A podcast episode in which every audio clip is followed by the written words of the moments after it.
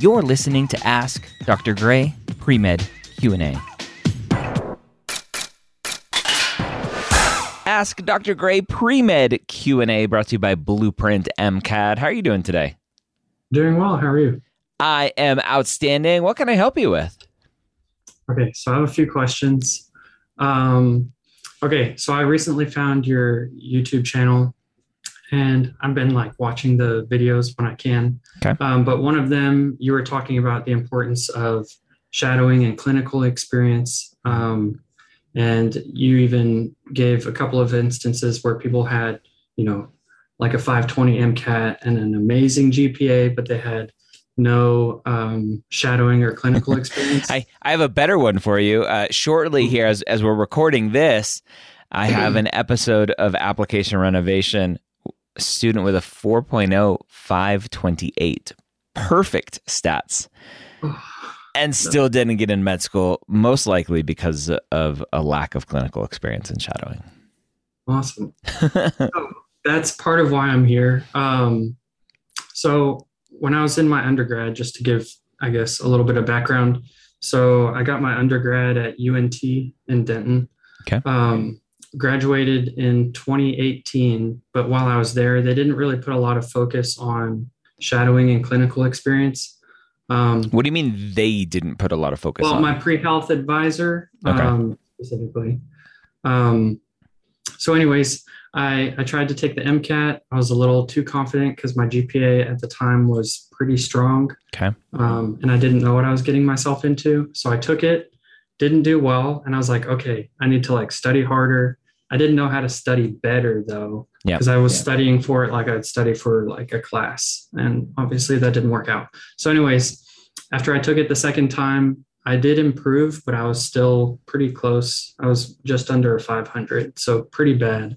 Um, and at the time, I was in ROTC for Air Force, so I was like, you know what? I'll just get my first assignment in the Air Force. I'll go through that whole process, and then when when that's done, I'll reattack and go again. Okay. And as a result, I've kind of pushed that to the back burner, uh, and now I'm worried that my lack of shadowing and clinical experience is really going to hurt me.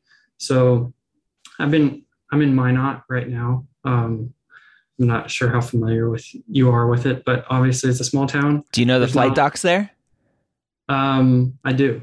yeah. Yeah. do you know amanda I don't know Amanda. dr Amentrope?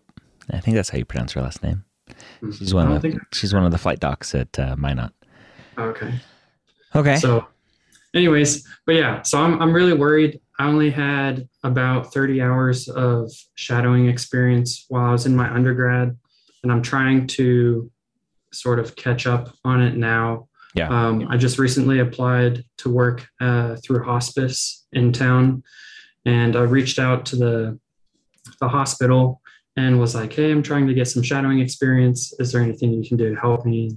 They gave me a list of things that they need. So, Yeah. anyways, long story short, or long question short, um, do you think it would look bad for me to have waited this long um, if I'm applying this application cycle? Like, is there still time to save myself to some degree, yeah. Or do you think I should just like postpone a year? so it, it's such a common question and at the end of the day I, I can't answer it because the answer is always from my position that consistency with clinical experience with shadowing is important. And shadowing and clinical experience are the two key things clinical experience being first and foremost in terms of being able to tell your story about why you're here in the first place applying to medical school. And so the line of thinking of can I just squeeze it in now before I apply to medical school? to me like no because how do you know you want to apply to medical school? You're not getting clinical experience. Right. so that that's my stance on like I'll, I'll die on that sword. Mhm. but if you're telling me or asking me like can I start getting it now and apply it? Well sure you can. There's nobody stopping you. Like you, uh, you watch my videos people are applying with 4.0s and 528s not getting into medical school because they can apply without good clinical experience, without shadowing, without an understanding of why they're doing this themselves, and without a good track record to prove to the medical schools that they they understand what they're doing. So you can. Yeah. I just don't think it's wise because getting those experiences is what's foundational to being able to tell the story about why you're here in the first place. Mhm. Right? Right. Am I missing something? No, I mean, I totally expected this answer. I was like, I know you're going to give it to me straight because you're you're a straight shooter. So, yeah, I guess that's that's been something I've been most worried about. Um, because like, yeah, it's it's a big deal. But but but there's nothing really to worry about. yeah, Just go Well- go get experiences and yeah, you'll just have to wait a year to apply. yeah. So, yeah, the you don't- logistics And and, and you don't have to, right? Again, Hmm. this is me saying I would Yeah. highly highly recommend it right. because I just see too many people applying with great stats not getting in because they just don't they don't know why they're there. Hmm. Hmm. Okay.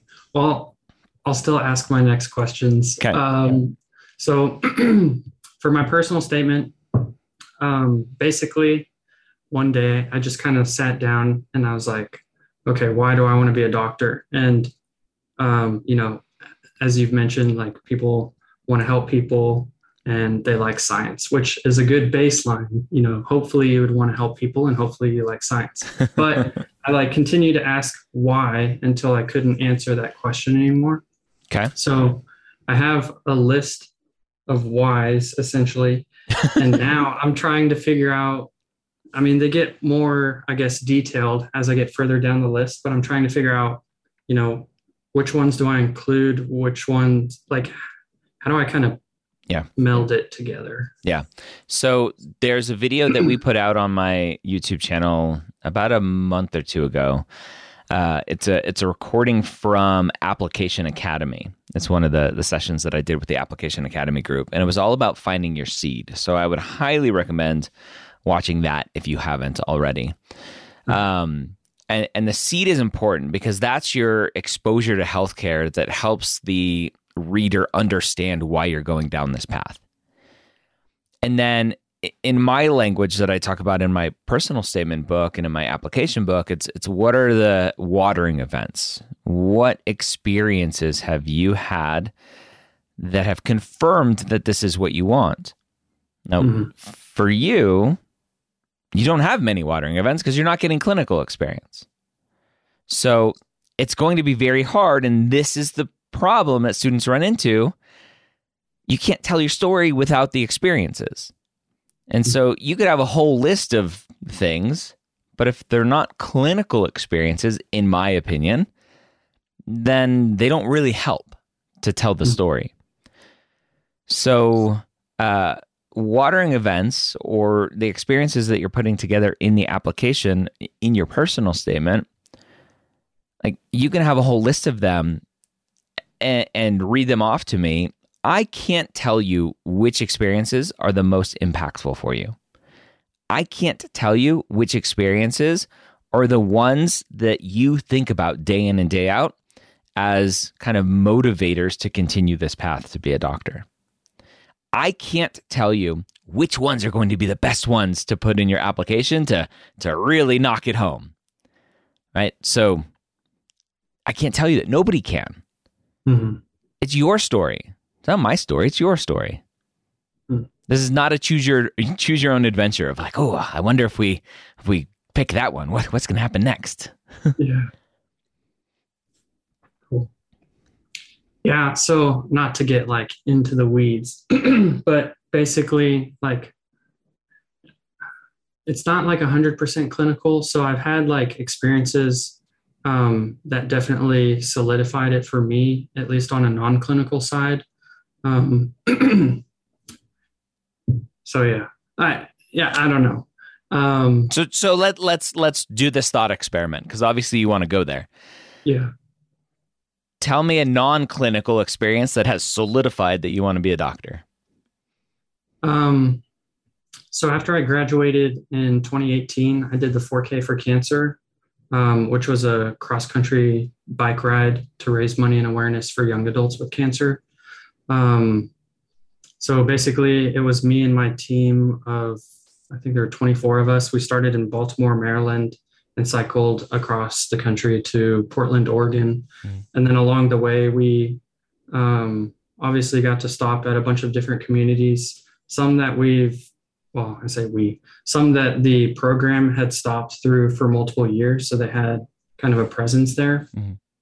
Um, and then there were specific hospitals along the way that we would stop and interact with um, basically young adults with cancer. Okay. Um, so obviously, I wasn't getting to like, ex- my experience with them wasn't clinical per se, but getting to interact with them and really just have conversations with the older, um, I guess, teenagers and adults, and then do fun activities with the kids. Um, to a degree, I felt like that was very powerful for me. And then getting to hear their stories and give scholarships along the way and see, you know, the impact that that organization had so, on them. So go work at that organization. You don't have to be a doctor to continue doing that. True. Okay. And then at, at, at, the end of the day, and this is why clinical experiences, again, in my opinion, uh, are really the only ones that help solidify why medicine is because there has to be some sort of logical, tangible connection between this led to this. Mm-hmm. And in the personal statement, you're saying this led to me wanting to be a doctor. So, riding a bike and interacting with kids who are surviving or thriving or still trying to beat cancer, that doesn't connect to I want to be a doctor because I liked playing with kids with cancer and riding mm. a bike. Mm. That's a good point. Mm. Okay, well then I'll, I'll move on. Um, Okay, so I recently saw this one. There was an applicant that was talking to you. Long story short, it sounded like he had the skills that he needed to do well on the MCAT, but he had pretty bad test anxiety. Mm-hmm. Um, so you recommended trying to find either a psychologist or psychiatrist to talk about, you know, how to cope with that. Yep. Um, yep. And then me being in the career field that I'm in, and then having to work with like the PRP side of things, I'm wondering if that's even a an avenue that I'm able to take, you know, because it kind of gets hairy. So, do you have any other, I guess, recommendations, or do you think I should still pursue trying to find somebody in that area to get help from? So, so PRP, just for someone listening, is not plasma-rich protein. Uh, PRP is the designation in the military when you're typically in and around uh, nuclear weapons and, and other fun stuff like that. Um, that's what I'm assuming you're, you're talking about, right? Yes. Um, so the PRP world, um, for those who don't know, is very much a like very controlled and very regulated, and you need to be tip top shape and all of that stuff. I think you'd be perfectly fine going and seeking help for test anxiety right. not generalized anxiety disorder. Right. Um, so I, I, think you'd be perfectly fine. And again, the flight docs are going to be the ones um, that are the PRP people there. Um, mm. So if you just want to go ask that question and for for clarification, you'd probably be just fine. Okay, awesome. Um, okay, so then related to the MCAT, if I decide that um, because I'm scheduled to take the MCAT at the end of April, and then I was going to try to apply early June, um, just because that's what you recommend, mm-hmm. and you know it looks better.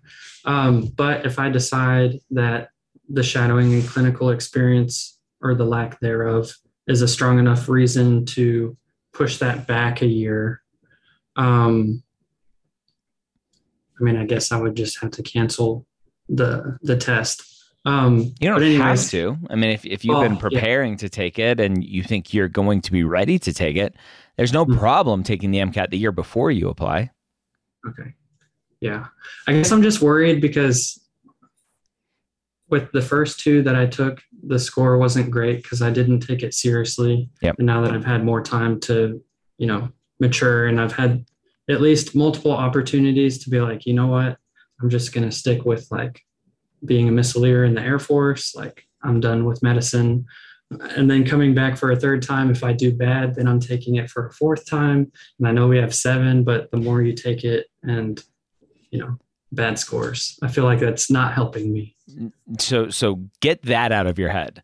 You can take it six times and crush it your seventh time and be just fine. Okay. Sweet. Okay, so I have two last questions to wrap it up. Okay. So, as part of the application process, they want or they strongly recommend a pre-health committee letter. Yep. Um, No, would no. I be Go so so get that out of your head. no? Okay. Who who strongly recommends a pre-health committee letter? Okay, maybe it's the med schools. But Or so I was looking at like the uniform cert. So How? so here here's where there's a lot of misconceptions around this whole language. If you go to a school that has a committee that writes committee letters, then typically med schools will have this language of like like yeah, we would prefer that. Okay. But the far majority of students out there don't have access to a committee letter.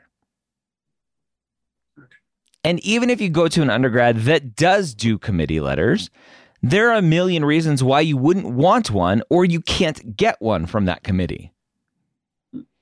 I recently was tweeting about this because I saw it on Reddit and it just pissed me off. There's a school, and I'll call them out, right? Hunter College, in uh, which is a state university in New York. Um, they require a c- competitive MCAT score to be able to qualify for a committee letter. And they have ridiculous amounts of requirements to be able to get that committee letter as well.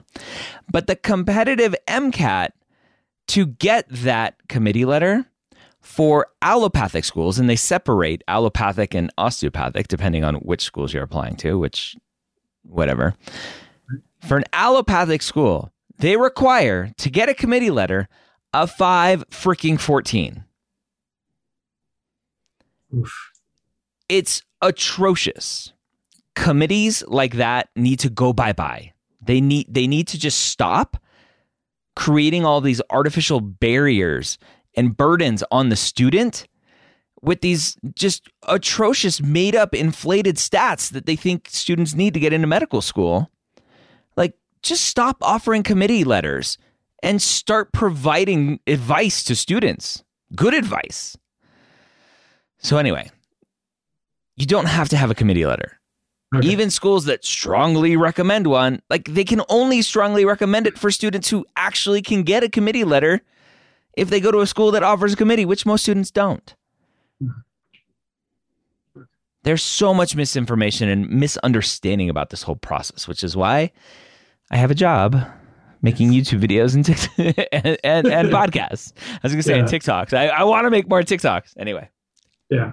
Well, I definitely appreciate them. I feel like in the short time that I've known of your YouTube channel and um, you know just the resources that you provide, I've learned a lot compared to when I was an undergrad talking with my pre-health advisor. So, uh, thank you. You're welcome. Um, okay, so then last question, uh, since we have a couple minutes for letters of recommendation, since I've had quite a few years since undergrad and now, and I'm working on my master's to kind of fill the gap, which was another thing, because I, there's another another situation where you're like, you know, most people are like, oh, you know, let me start with, you know, going back into school so I can show med school that I'm like proficient or whatever. Yep. Or instead, it should be like, maybe I should use this time to get clinical and shadowing experience. Yep. So I kind of shot myself in the foot, but nevertheless, I, uh, I I decided to work on my master's because you know I thought it would be helpful. So then, in that situation, would I would it make more sense to reach out to the professors I've had so far for a letter of recommendation versus trying to reach out to you know someone from undergrad that probably doesn't even remember me anymore? Um, Well, that, that's your answer. Why why would you reach out for a letter of recommendation from someone who doesn't? yeah, don't know. remember you, know you. Yeah. Awesome. Um, yeah, I think that's pretty much it. Small. So, like, as far as military service, should I like? I don't even know what I would talk about in like the work and activities section. Like, what would you find? I guess applicable, or I don't know. I don't. I don't want to like just say something to say something. If that makes sense. Correct. Like, I want to contribute something valuable if I type about it. it's all about showing who you are. Show your mm-hmm. impact. Show the impact it had on you. There's there's a lot to talk about. You just, you just have to go and reflect. Awesome. Sweet. Well, yeah, those were those were the big ones. But yeah, the clinical and shadowing was. Clinical I knew it was going to be a hard truth. Yeah. I knew it was going to be a hard truth. Yeah. And then and then when it comes to the MCAT, sounds like maybe you're headed in a better direction. Uh, MCAT wise, taking it a little bit more seriously this time. If you haven't checked out the MCAT podcast that I do with Blueprint MCAT, I would highly recommend going and checking that out. Obviously, free to to go listen to all those podcast episodes. Okay. Awesome. All right. Thank you. Yes. Good luck to you. Thank you. Bye. Thank you so much for joining me here on Ask Dr. Gray Pre-Med Q&A. Did you know that we record these live on Facebook at 3 p.m. Eastern on most weekdays? Search for Medical School HQ on Facebook and like the page to be notified. Don't forget to check out our amazing Facebook group, The Hangout, at medicalschoolhq.net slash group.